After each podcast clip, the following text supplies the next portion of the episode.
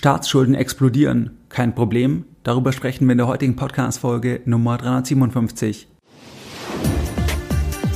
Herzlich willkommen bei Geldbildung, der wöchentliche Finanzpodcast zu Themen rund um Börse und Kapitalmarkt. Erst die Bildung über Geld ermöglicht die Bildung von Geld. Es begrüßt dich der Moderator Stefan Obersteller. Herzlich willkommen bei Geldbildung. Schön, dass du dabei bist. Zwei Hinweise in eigener Sache. Der eine Hinweis, das ist der Hinweis auf das nächste Online-Seminar von Geldbildung. Und zwar findet es statt am 19.06.2021. Bei diesem Online-Seminar, da sind wir eine kleine Gruppe von maximal 15 Teilnehmern. Das Ganze findet statt virtuell via Zoom und zwar von der Früh von 8.30 Uhr bis ca. 18.30 Uhr. Und dort lernst du dann in dieser kleinen Gruppe, da lernst du an diesem Tag alle Dinge, die wirklich wichtig sind, wenn du jetzt Geld auf der Seite hast. Das heißt, wenn du jetzt sagst, du hast eine Summe X auf dem Tagesgeldkonto, das Geld brauchst du momentan nicht, das willst du investieren für deine eigene Altersvorsorge, dann ist dieser Tag sehr geeignet. Das heißt, da lernst du einfach alles, wie kannst du vorgehen oder auch wenn du Sparpläne, wenn du da Überlegungen hast, was macht da Sinn, welches Portfolio ist sinnvoll, das werden wir alles am 19.06.2021 besprechen. Und wenn du dort dabei sein möchtest, wenn du dir noch einen der verfügbaren Plätze sichern möchtest, dann gehe am besten auf die Webseite von Geldbildung und zwar auf geldbildung.de slash Seminare oder du schaust hier in die Show Notes, dort werde ich dir das Ganze auch verlinken und dann freue ich mich, wenn du dich dort anmeldest und wenn wir uns dann virtuell am 19.06. persönlich kennenlernen. Der zweite Hinweis, das ist der Hinweis auf den sonntäglichen Newsletter von Geldbildung. Dieses Format, das gibt's ja seit 2014. Das heißt, das sind jetzt über 10.000 clevere Privatanleger dabei bei diesem sonntäglichen Newsletter und dort besprechen wir verschiedene Themen. Das heißt, es kann sein, dass wir uns anschauen, was machen Großanleger, was machen Star-Investoren? Sind die eher auf der Käuferseite oder eher auf der Verkäuferseite? Oder wir besprechen bestimmte Bereiche, wo es vielleicht Chancen geben könnte. Zum Beispiel hatte ich im September 2020 auf das Segment der Energieaktien hingewiesen. Damals war dort die Stimmung so negativ. Das heißt, solche Sachen wirst du erfahren. Oder auch das Thema Edelmetalle. Wann gibt's da vielleicht Chancen? Oder auch das Thema digitale Assets. Das heißt, solche Themen erfährst du einfach jeden Sonntag und wenn du dort noch nicht dabei bist, dann schließe dich uns gerne an. Das Ganze ist für dich vollkommen kostenfrei und du kannst dich jetzt uns anschließen, indem du einfach auf geldbildung.de gehst und dich dann direkt auf der Startseite mit deiner E-Mail-Adresse für das sonntägliche Format von Geldbildung einträgst. In der heutigen Podcast-Folge Nummer 357, wir nähern uns der 400. Ausgabe, da möchte ich mit dir über ein sehr wichtiges Thema sprechen und zwar geht es heute um die Explosion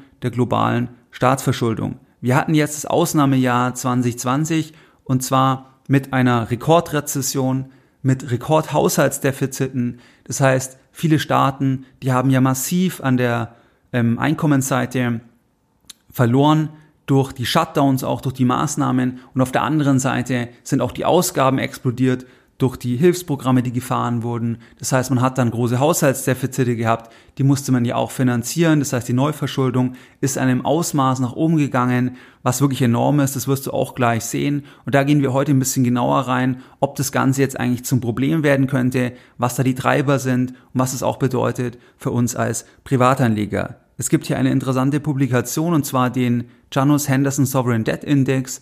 Das ist eine Studie zu der Entwicklung der globalen Staatsverschuldung. Die Studie, die ist jetzt im April 2021 rausgekommen. Und bei dieser Studie, bei diesem Index, da ist es so, dass hier Länder enthalten sind, die 88 Prozent der globalen Wirtschaftsleistung am Ende des Tages abbilden. Das heißt, wenn ich jetzt hier Zahlen nenne, dann sind es Zahlen von dieser Studie und die beziehen sich dann einfach auf 88 Prozent der globalen Wirtschaftsleistung. Wenn wir uns jetzt die globale Staatsverschuldung anschauen, vor 2020, vor Corona, dann stieg diese Staatsverschuldung global von 16,7 Billionen US-Dollar im Jahr 1995 auf 53,3 Billionen US-Dollar im Jahr 2019. Das heißt, wir haben hier einen sehr starken Anstieg in diesem Zeitverlauf gesehen, wobei der absolute Anstieg und absolute Zahlen sind jetzt nicht wirklich so aussagekräftig, weil du weißt ja nicht, inwieweit können Staaten das Ganze eigentlich noch bedienen, wie ist denn die Wirtschaftskraft, wie hat die sich denn entwickelt, das ist das gleiche auch wie bei Unternehmen oder bei Privatpersonen, auch dort brauchen wir irgendwie eine Vergleichsgröße, um sagen zu können, ist das Ganze eigentlich noch tragfähig, passt es zu der Bonität? Und hier macht man bei Staaten zum Beispiel Folgendes, dass man sich dann die Verschuldungsquote anschaut. Das heißt, dass man einfach die Verschuldung in Relation setzt zur Wirtschaftsleistung. Und hier ist es so, dass sich global betrachtet jetzt ähm, diese Quote wie folgt entwickelt hat. Und zwar lag die Quote im Jahr 1995 bei 59 Prozent und diese Quote ist dann angestiegen auf 70 Prozent im Jahr 2019. Du siehst jetzt bei diesem Anstieg der Quote, dass die Verschuldung schneller gewachsen ist, stärker gewachsen ist im Vergleich zum Anstieg der Wirtschaftsleistung. Man muss noch dazu sagen, dass die Verschuldung, wie wir sie lesen können von Staaten, dass das Ganze auch nicht abschließend ist, weil es gibt auch noch eine sogenannte implizite Staatsverschuldung, dazu kommen wir später mehr, und die kann wirklich nochmal enorm sein und das kommt immer nochmal on top. Das lassen wir jetzt mal außen vor, weil das haben die in der Studie nicht drin, das wirst du auch sonst in der Regel nicht finden, weil man bezieht sich einfach immer auf die aktuelle Verschuldung, die jetzt existiert und nicht auf irgendwelche Zahlungsverpflichtungen, die sicher eintreten, dass man die schon heute reflektiert. Deswegen ist es immer ein bisschen mit Vorsicht zu genießen, wenn man jetzt diese Zahlen liest, dass jetzt zum Beispiel die Verschuldung so und so in Deutschland ist, dass es sehr, sehr tragfähig noch ist, weil das unter 100 Prozent ist, etc. Einfach weil das nicht abschließend ist. Dazu aber später mehr. Das heißt, die Staatsverschuldung, die ist schon vor 2020 auch bei diesen offiziellen Zahlen jetzt deutlich nach oben gegangen und jetzt kommt das Sonderjahr 2020 und hier war es jetzt so, dass die Staaten im letzten Jahr, dass die sich mehr Geld geliehen haben, global betrachtet, als in den vorangegangenen acht Jahren zusammen. Das heißt, die Verschuldung, die stieg in einem einzelnen Jahr um 14,8 Prozent der globalen Wirtschaftsleistung beziehungsweise um 9,3 Billionen US-Dollar. Die globale Staatsverschuldung die stieg damit auf 62,5 Billionen US-Dollar beziehungsweise auf 85 Prozent der Wirtschaftsleistung.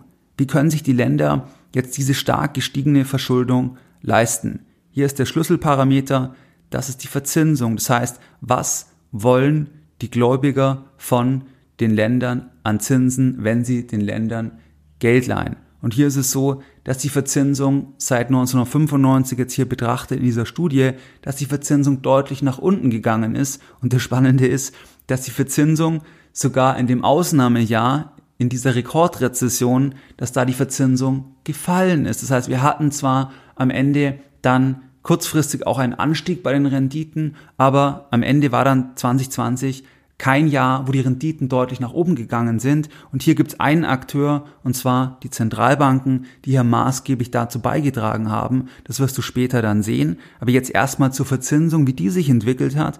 Und zwar lag die im Jahr 2020 bei global 2% und im Jahr 1995 bei 7,6%. Jetzt ist ja eines ganz klar. Wenn die Welt, wenn die Staaten global betrachtet, wenn die heute diese Schuld, also diese 62,5 Billionen US-Dollar, wenn die heute nur noch 2% bezahlen im Vergleich zu 7,6%, dann kann man sich ja viel mehr leisten an Verschuldung und zahlt trotzdem nicht wirklich oder nur unwesentlich mehr Zinsaufwand, einfach weil der Prozentsatz zu stark gefallen ist. Das gleiche, was wir ja auch im Immobilienbereich zum Beispiel haben. Das heißt, dass man heute einfach sich viel mehr Kredit leisten kann für die gleiche Rate. Natürlich ist die Kehrseite der Medaille dann bei Assets, dass die auch entsprechend nominal gestiegen sind und dementsprechend man nicht mehr Wohnraum bekommt, aber die Summe ist einfach viel größer, die man finanzieren kann.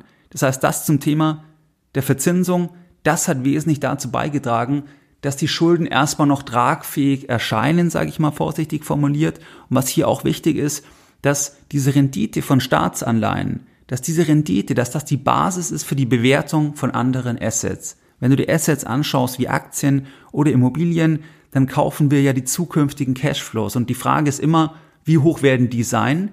Das ist die eine Sache. Und die andere Sache ist, wie hoch sind die in der Gegenwart? Weil der Verkäufer, der möchte ja immer bezahlt werden für die Cashflows der Zukunft. Der möchte heute das Geld von dir, weil er ja auf die zukünftigen Cashflows verzichtet, wenn er zum Beispiel die Immobilie verkauft, dann bekommt er nicht mehr die zukünftigen Mieten. Die Frage ist ja, was bin ich jetzt bereit für die zukünftigen Mieten zu bezahlen? Ich habe eben die Schätzung der Mieten, die Erwartung der Mieten und ich habe auf der anderen Seite das Thema, was der Cashflow heute wert ist. Und hier spielt dann die Rendite wesentlich mit rein von Staatsanleihen, weil das die Basisverzinsung ist, die in diese Modelle mit reingeht. Und ähm, das hast du einfach hier, dass dadurch die Assetpreise nach oben getrieben wurden durch die Reduktion der Anleihenrenditen von 7,6 auf 2 Prozent, wobei das natürlich dann noch sehr unterschiedlich ist. Das heißt, wir haben hier Länder wie jetzt hier in Deutschland zum Beispiel, wo die Renditen dann negativ sind. Das heißt, wir haben zehnjährige Staatsanleihen, da sind wir irgendwo aktuell bei minus 0,2, minus 0,3 Prozent. Das heißt, dass Deutschland sogar Geld verdient, wenn Deutschland Geld am Kapitalmarkt aufnimmt, weil es Akteure gibt, weil es Marktteilnehmer gibt, die sagen, wir sind bereit, Deutschland Geld zu bezahlen, dass Deutschland in Anführungszeichen auf das Geld aufpasst, weil einfach die Bonität von Deutschland so gut ist, beziehungsweise es dort kein Ausfallrisiko gibt. Auf der anderen Seite hast du auch noch Länder, wo die Rendite noch über Null ist, zum Beispiel bei amerikanischen Staatsanleihen oder auch in China, in vielen anderen Emerging Markets. Das heißt, am Ende ist diese zwei Prozent dann ähm, die Gewichtung, einfach die Zinslast insgesamt von den Ländern dividiert durch die gesamte Verschuldung. Das heißt, das ein bisschen zum Thema der gesunkenen Zinsen bei Staatsanleihen, dass Staatsanleihen die Basis sind, dass die Zinsen die Assets treiben. Und jetzt ist es ja so, dass also die globale Staatsverschuldung, dass die sich fast vervierfacht hat von 95 auf 2020. Entscheidender ist die Staatsschuldenquote. Auch die ist deutlich gestiegen von 59 Prozent auf 85 Prozent. Und trotzdem stieg die absolute Zinslast durch die stark gesunkenen Zinsen von 7,6 auf 2 Prozent lediglich um rund 20 Prozent. Spannend ist ja auch die Situation, dass ja eigentlich, wenn die Staatsverschuldung, wenn die höher ist, also wenn diese Staatsschuldenquote angestiegen ist, dann könnte man ja eigentlich sagen, dass jetzt das Risiko höher ist, dass wenn man Staaten Geld leiht und dass man dann eigentlich mehr Zinsen haben möchte. Aber das ist ja nicht der Fall, wie wir eben gesehen haben. Deswegen ist die Frage, wie ergeben sich denn eigentlich diese Zinsen? Also wie kommt man eigentlich auf die Rendite von Anleihen? Am Ende ist es einfach Angebot und Nachfrage. Angebot und Nachfrage, wie bei Wechselkursen, wie beim Goldpreis, wie bei einzelnen Aktienkursen, wie bei allen handelbaren Dingen Angebot und Nachfrage. Aber wir haben natürlich unterschiedliche Märkte. Wir haben freiere Märkte und wir haben weniger freie Märkte. Und im Bereich der Staatsanleihen ist es ein Markt, der weniger frei ist, wo es einfach einen Akteur gibt, der maßgeblich hiermit eingreift, der vor allem im letzten Jahr in 2020 massiv eingegriffen hat. Und das ist die ähm, Zentralbank und die treten halt auf der Nachfrageseite auf. Das heißt, vor allem, wenn du jetzt auch an die amerikanische Notenbank denkst oder auch wenn du an die Europäische Zentralbank denkst, dann treten die massiv auf der Nachfrageseite auf.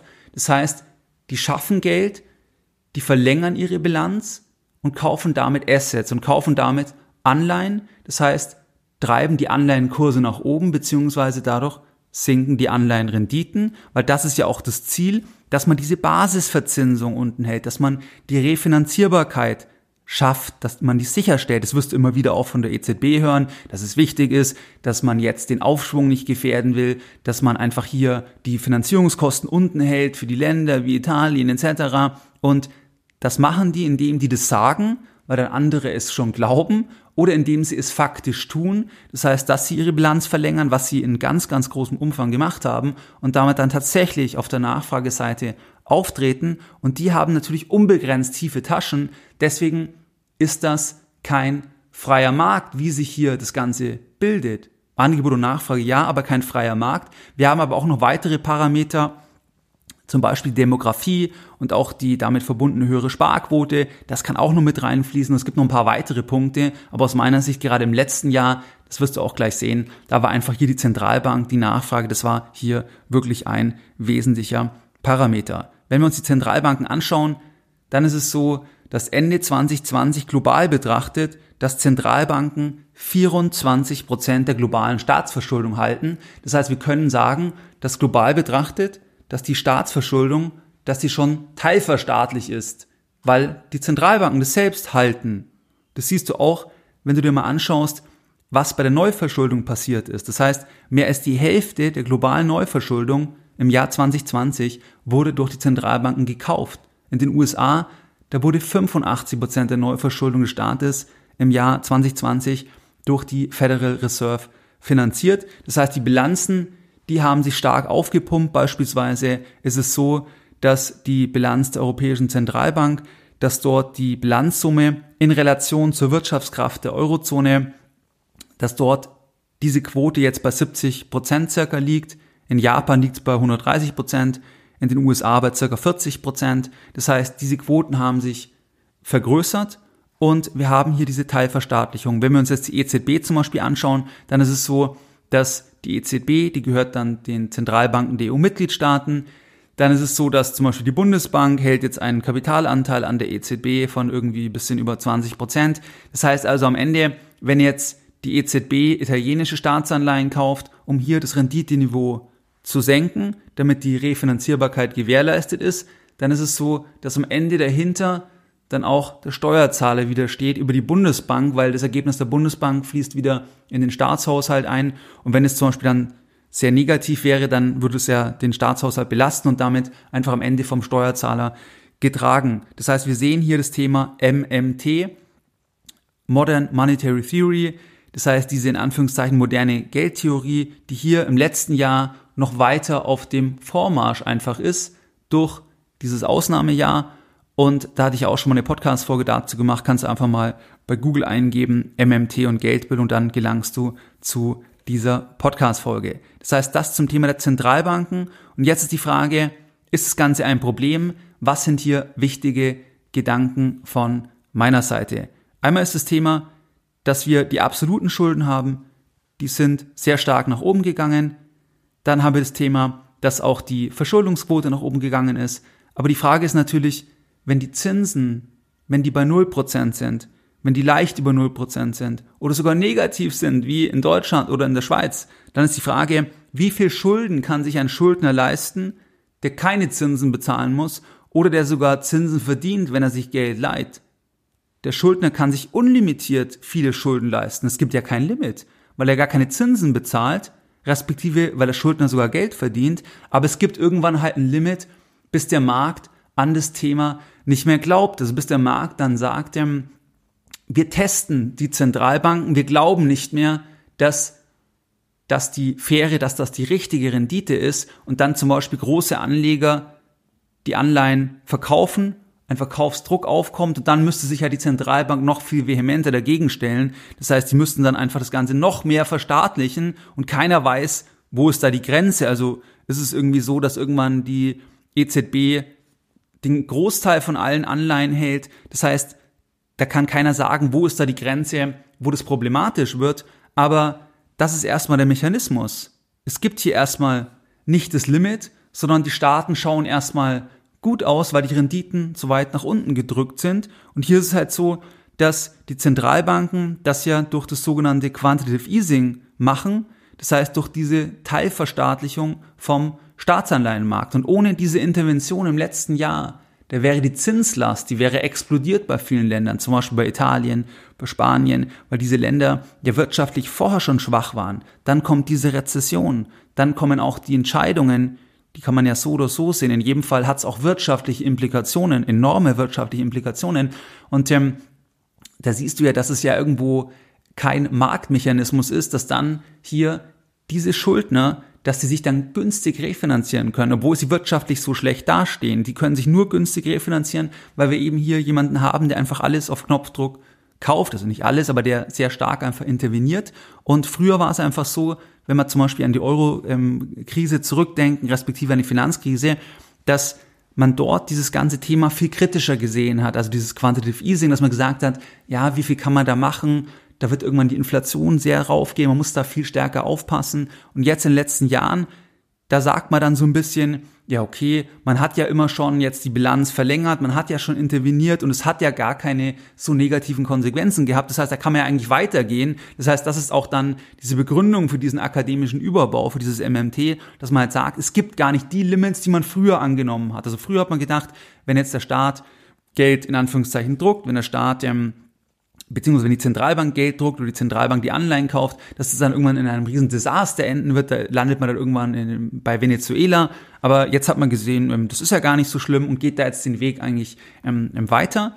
Und das Ganze hat halt schon einige Kollateralschäden und die werden natürlich ein bisschen ja nicht so thematisiert, respektive da geht halt dann nicht so die Kamera drauf. Und das ist halt so ein Thema zum Beispiel, dass natürlich diese Interventionen, dass die die Vermögensungleichheit enorm antreiben. Enorm antreiben. Also das ist ein riesen, riesen, riesen Treiber für die Schere zwischen arm und reich, weil das ganze Thema ja Assetpreisinflation begünstigt. Das heißt, wir hatten ja vorher gehört, dass die Rendite von Staatsanleihen, dass das die Basis ist auch für die Bewertung von Vermögensgegenständen. Und dass eben seit 1995, dass hier diese Rendite global runtergegangen ist. Und wenn jetzt hier die Zentralbanken dazu beitragen, durch die Nachfrage, dass die Renditen gesenkt werden, dann erhöhen sie die Assetpreise und sie erhöhen damit das Vermögen nominal von denjenigen, die die Assets halten. Und das sind per Definition ja die, die eben überhaupt Vermögen haben, also zum Beispiel Immobilien oder Aktien oder ähm, oder sonst irgendwie Vermögensgegenstände. Und hier werden die Werte nominal nach oben gefahren, einfach durch diese Politik. Und die anderen, die eben diese Assets nicht halten, die werden ärmer, respektive die Diskrepanz, die vergrößert sich dann zu den Vermögenden. Also das ist zum Beispiel ein Kollateralschaden, der wird jetzt nicht wirklich thematisiert. Und wenn man sich zum Beispiel in den USA da die Statements anschaut, das ist schon wirklich absurd, wie hier darauf eingegangen wird oder wie darauf nicht eingegangen wird, weil es einfach so ist. Wenn du dir anschaust, ähm, eben wie da die, die Vermögen sich entwickelt haben, dann, dann hat es mit der, mit der Politik der FED zu tun. Und das wird einfach negiert, da wird nicht draufgeschaut, diskutiert man nicht, ist kein Thema, sieht man einfach nicht, weil man sagt halt, die offizielle Inflation, die ist ja sehr, sehr niedrig, da gibt es überhaupt gar kein Problem. Also das wäre zum Beispiel ein Kollateralschaden, ähm, der ja weitere, der weitere Bahnen dann zieht, da geht's ja in die Mieten dann rein, weil die Mieten zum Beispiel ja dann auch, natürlich, wenn die Assetpreise steigen, ähm, da gibt's auch Druck auf die Mieten, weil wer die Assets kauft, muss sie wieder refinanzieren, der will dann auch wieder hier wieder mehr haben. Also das hat ja alles dann auch in der realen Wirtschaft Konsequenzen, dass dann zum Beispiel das auch Wohnraum, also die Mieten, dass das auch zumindest begünstigen dem, dem Thema, ähm, ähm, dem, dem Thema Rückenwind verleiht, dass, dass ähm, die Mieten eben auch im, im Steigen. Dann haben wir auch das Thema, dass einfach der Zins keine Risikofunktion mehr hat. Normalerweise würde man sagen, dort wo Zinsen hoch sind, das zeigt auch ein hohes Risiko an und andersherum. Und das haben wir heute nicht mehr, weil zum Beispiel die Renditen von italienischen Staatsanleihen, die sind extrem niedrig, obwohl ja das Risiko eigentlich sehr, sehr hoch ist. Normalerweise, wenn man jetzt nicht diese EZB hätte, die eben bereit ist, das alles zu kaufen, aktuell noch, und ähm, das verzerrt einfach den Markt. Und am Ende ist es so, dass es natürlich auch Spekulation begünstigt. Es begünstigt auch Spekulation auf Kredit. Und am Ende ist es auch eine Enteignung der normalen Sparer. Das heißt, die nur in Geldwerten sparen. Das heißt, die zum Beispiel nur Versicherungsprodukte haben, die nicht in Aktien investiert sind. Ähm, die werden darüber enteignet auf eine Art oder teilenteignet. Das heißt, das ist dann etwas, oder das sind da jetzt einige, einige Punkte, die man dann als Kollateralschaden sehen kann von dieser Politik, von diesem MMT, aber da ist halt jetzt nicht so der Fokus drauf, sondern man sagt halt, die offizielle Inflation ist kein Problem, weil halt auf Basis von dem Warenkorb, wie man es definiert, es bisher auch noch kein Problem ist. Aber die Frage ist eben, ob die reale Inflation, auch wenn du zum Beispiel in die Ausbildungskosten denkst, ähm, wenn du irgendwie internationale Gebühren dir anschaust, dann wird es auch nicht günstiger. Also du hast in vielen Bereichen hast du eine hohe Inflation, aber das siehst du halt nicht in diesem offiziellen Warenkorb. Dann noch ein weiterer Punkt, dass wenn jetzt ähm, ein Staat ähm, mit einer eigenen Zentralbank, wenn der überwiegend in der eigenen Währung verschuldet ist, dann kann der Staat gar nicht pleite gehen, weil er kann sich aus seiner eigenen Schuld rausdrucken. Das heißt, am Ende machen dann auch Ratings gar nicht so viel Sinn. Also wenn man jetzt sagt, dass hier irgendwie ähm, der Ausfall gefährdet ist ähm, von bestimmten Anleihen von Staaten, die in der eigenen Währung verschuldet sind, dann, dann ist der Ausfall nominal nicht gefährdet, weil die können einfach ja mehr drucken und es immer zurückbezahlen. Die Frage ist halt, was ist dieses Geld dann wert? Also inwieweit kippt es irgendwann und ich habe irgendwann dann eine extrem hohe Inflation, auch wirklich bei Produkten des alltäglichen Bedarfs. Das heißt also, das ist ein bisschen hier die Seite und genauso wenn du jetzt auf die Eurozone schaust, wenn die EZB bereit ist, unlimitiert um jeden Preis, egal was es für Schäden gibt, zu intervenieren, dann, dann kann im Ende ähm, auch ein Land ja gar nicht pleite gehen auf absehbare Zeit, weil die EZB ja einfach die Renditen senken kann und die Staaten finanzieren kann über die Notenbankpresse.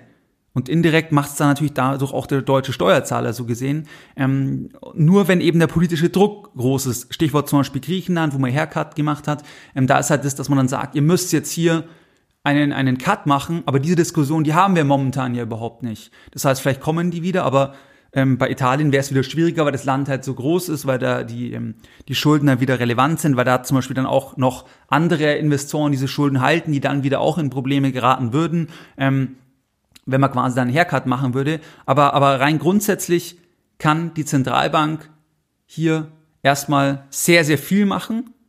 Natürlich ist es in der Eurozone schwieriger oder differenzierter im Vergleich zu den USA, weil die Länder halt selber nicht die Kontrolle darüber haben. Das heißt, dass eben Italien nicht selbst die Kontrolle hat oder Griechenland oder Spanien. Das heißt, hier ist es dann immer so auch eine politische Dimension. In den USA dagegen, da ist es ganz klar so, da geht es einfach über die amerikanische Notenbank und die können hier erstmal sehr, sehr viel machen und deswegen kann dann nominal gesehen die, die USA in Dollar verschuldet ähm, auch nicht pleite gehen, weil die sich einfach am Ende dann rausdrucken können. Das heißt, das zum Thema Staat mit eigener Zentralbank, ähm, wie das zu sehen ist. Dann das Thema die wahre Staatsverschuldung, das hatte ich vorher schon angesprochen, dass die wahre Staatsverschuldung, respektive wenn man wirklich die gesamte Staatsverschuldung mit allen fälligen zukünftigen Leistungsversprechen anschaut, dass da das einfach viel höher ist, weil am Ende gibt's ja jetzt, wenn du an Deutschland denkst, da gibt's ja sehr, sehr viele Ansprüche, die kommen. Das heißt, das Thema Ansprüche aus Sozialversicherungen, aus der Rentenversicherung, auf Basis auch der Demografie, was da an Zuzahlungen kommen. Jetzt ist ja der, der Steuerzuschuss schon enorm zur Rentenversicherung und das wird nicht weniger werden. Dann hast du Pensionsansprüche, du hast sonstige gegebene Garantien, auch im Verbund mit der Eurozone. Das heißt, hier hast du Ansprüche, die sich realisieren werden. Zum Teil weiß man sicher und normalerweise würde man jetzt als Firma ja sagen, das müsst ihr dann auch berücksichtigen, dann müsst ihr dann Rückstellungen bilden oder ähm, das einfach berücksichtigen. Und das macht ein Staat nicht. Das heißt, das ist dann das Thema der sogenannten impliziten Verschuldung. Und hier gibt es unterschiedliche Einschätzungen, dass eben die gesamte Verschuldung, das heißt inklusive der impliziten, der verdeckten, der versteckten Verschuldung, dass die dann am Ende bei irgendwie ähm, über 200 Prozent liegt. Das heißt, über 200 Prozent der Wirtschaftsleistung und nur die explizite, die liegt deutlich unter 100 Prozent in Deutschland, die ist absolut händelbar. Das heißt, das ist so noch ein weiterer Faktor, der sich dann hier negativ realisieren kann im Zeitverlauf. Aber wie gesagt, das ist ein bisschen eine Frage dann der Betrachtung. Dann kommt noch das Thema, dass wenn wir Wachstum sehen, das heißt, wenn wir keine Zinskosten haben, wenn die jetzt zum Beispiel fast auf Null sind oder sogar negativ sind, dann kann ein Staat ja erstmal, solange das so ist, jede Schuld tragen. Und wenn das Wachstum oder wenn wir ein Wachstum sehen, dann kann so gesehen ein Staat sich dann darüber entschulden, ähm, selbst wenn ein Haushaltsdefizit gefahren wird, einfach über das Thema Wachstum, zum Beispiel 3, 4 Prozent, 5 Prozent, jetzt zum Beispiel in 2021, keine Zinskosten oder negative Zinskosten. Man kann trotzdem ein Haushaltsdefizit fahren von 2, 3 Prozent zum Beispiel und ähm, kann sich dann entschulden, respektive die Staatsschuldenquote verbessert sich, weil einfach dann die Wirtschaftskraft, weil die dann schneller steigt im Vergleich zu den Schulden und dann würde man erstmal auf den ersten Blick eben besser ausschauen. Das heißt, das sind jetzt ein paar Parameter zum Thema der Staatsverschuldung, dass die explodiert und ob das ein Problem ist, ob das kein Problem ist. Du siehst, es ist sehr differenziert zu betrachten, dass einfach ähm, die Politik der Notenbanken, dass mit dieser Verstaatlichung dass es erstmal händelbar ist. Man weiß aber eben nicht, ob irgendwann ein Punkt kommt, wo das Ganze kippt, wo zum Beispiel dann die Inflation bei normalen Produkten sehr stark nach oben geht oder wo der Markt es eben testet. Dieses Testen vom Markt zum Beispiel, das hatten wir in der Schweiz, damals hatte ich in der Schweiz studiert, da hatten wir das bei dem fixierten Kurs. Das heißt, wo die EZB, äh, die, pardon, die SNB, die Schweizer Nationalbank gesagt hat, dass man das Ganze bei 1,20 avisiert und dass man da auch was machen wird. Und dann hat der Markt aber gesagt, nein, wir wollen Franken, wir wollen Franken, wir wollen Franken. Und dann musste die SNB sich dagegen stellen. Und dann haben sie irgendwann diesen Mindestkurs gelöst, weil sie gesagt haben, wenn wir das weitergehalten hätten, dann hätten wir einfach so viele Euro kaufen müssen, dass wir am Ende ein Riesenproblem aufgebaut hätten. Die haben ja jetzt schon auch ein hohes Euro-Exposure, aber das ist einfach noch, das ist einfach ein, ein zu großes Risiko geworden wäre. Und jetzt, wenn wir das übertragen jetzt auf die EZB, dann wäre es im Endeffekt so, wenn jetzt der Markt zum Beispiel die EZB testet und sagt, italienische Staatsanleihen, eigentlich müssten die bei 6% sein, Rendite, sind aber irgendwie bei unter einem Prozent, die Zehnjährigen oder wo auch immer die jetzt genau sind, dass der Markt dann sagt, die, die das noch halten, die verkaufen es, es gibt also einen Verkaufsdruck, respektive die Renditen steigen dann, was heißt, die Anleihenkurse sinken. Und dass dann die EZB wirklich sich dagegen stellen muss, was ja dann im Extremfall heißen würde, dass irgendwann die EZB die ganzen Anleihen hält. Also was würde dann das heißen? das weiß keiner. Das ist, das, das wird man dann sehen. Ähm, aber in diese Richtung geht es ja, wie du auch es gesehen hast, dass diese Verstaatlichung schon sehr, sehr weit fortgeschritten ist, dass die Zentralbanken 24 Prozent schon halten der globalen Staatsverschuldung. Das heißt also, das vielleicht jetzt mal zu diesem Thema und jetzt nochmal ganz kurz, was waren die Lessons learned in der heutigen Podcast-Folge Nummer 357? In der heutigen Podcast-Folge, da haben wir uns unterhalten über das Thema der Staatsschulden. Wir haben den Anstieg angeschaut, den Anstieg, den es von vorher schon gab, also ähm, vor 2020. Wir haben den Anstieg auch von der Verschuldungsquote gesehen. Dann kam das Jahr 2020. Hier ging es wirklich rapide nach oben. Das heißt, um 14,8 Prozent der globalen Wirtschaftsleistung sind da die Schulden angestiegen. Wir haben auf der anderen Seite eben die gesunkenen Zinskosten, warum die Schulden eben erstmal refinanzierbar bleiben. Wir haben dort dann die Zentralbanken, die hier massiv interveniert haben, die jetzt einfach schon einen signifikanten Teil der globalen Staatsverschuldung halten und ähm, dadurch auch einfach auf der Nachfrageseite die Renditen drücken. Und am Ende ist es so, da starten sich zu 0% oder ein bisschen über 0%, wenn sich da refinanzieren können, dass dann natürlich viel mehr Schulden erstmal refinanzierbar bleiben, solange der Markt eben das Ganze nicht testet. Hier haben wir aber eben die Zentralbanken, die einfach da ein bisschen ähm, gegensteuern. Wir haben dieses Gedankenmodell MMT, diesen akademischen Überbau, dass man sagt, es ist gar nicht so schlimm, wenn hier mehr Quantitative Easing gemacht wird und die Richtung hatte man ja schon vorher. Das hat sich jetzt einfach durch 2020 nochmal beschleunigt. Wir haben aber viele Kollateralschäden, die wir besprochen haben. Da ist einfach jetzt nicht so das Scheinwerferlicht drauf, wobei wir als Investoren ja auch davon profitieren können, wenn wir eben Assets haben. Und ähm, das sind so Punkte. Dann haben wir das Thema auch implizite Staatsverschuldung, dass die wesentlich höher ist, weil man einfach Ausgaben hat, die sicher kommen, die aber heute noch nicht berücksichtigt werden, weil der Staat nicht bilanziert wie ein Unternehmen. Dann haben wir das Thema, dass Staaten sich auch entschulden können, wenn die Zinskosten eben bei 0% sind, ein bisschen Wachstum da ist, ein Haushaltsdefizit, dann kann es trotzdem funktionieren, dass die Staatsschuldenquote ähm, sich wieder, wieder verbessert. Das heißt, das waren die Themen heute und wie du es gewohnt bist, da möchte ich heute auch wieder ein Zitat bringen und zwar heute ein Zitat von Konrad Adenauer, was mir sehr, sehr gut gefällt. In der Politik geht es nicht darum, Recht zu haben, sondern Recht zu behalten. Mehr Informationen zu Themen rund um Börse und Kapitalmarkt findest du unter www.geldbildung.de. Und immer daran denken, Bildung hat die beste Rendite.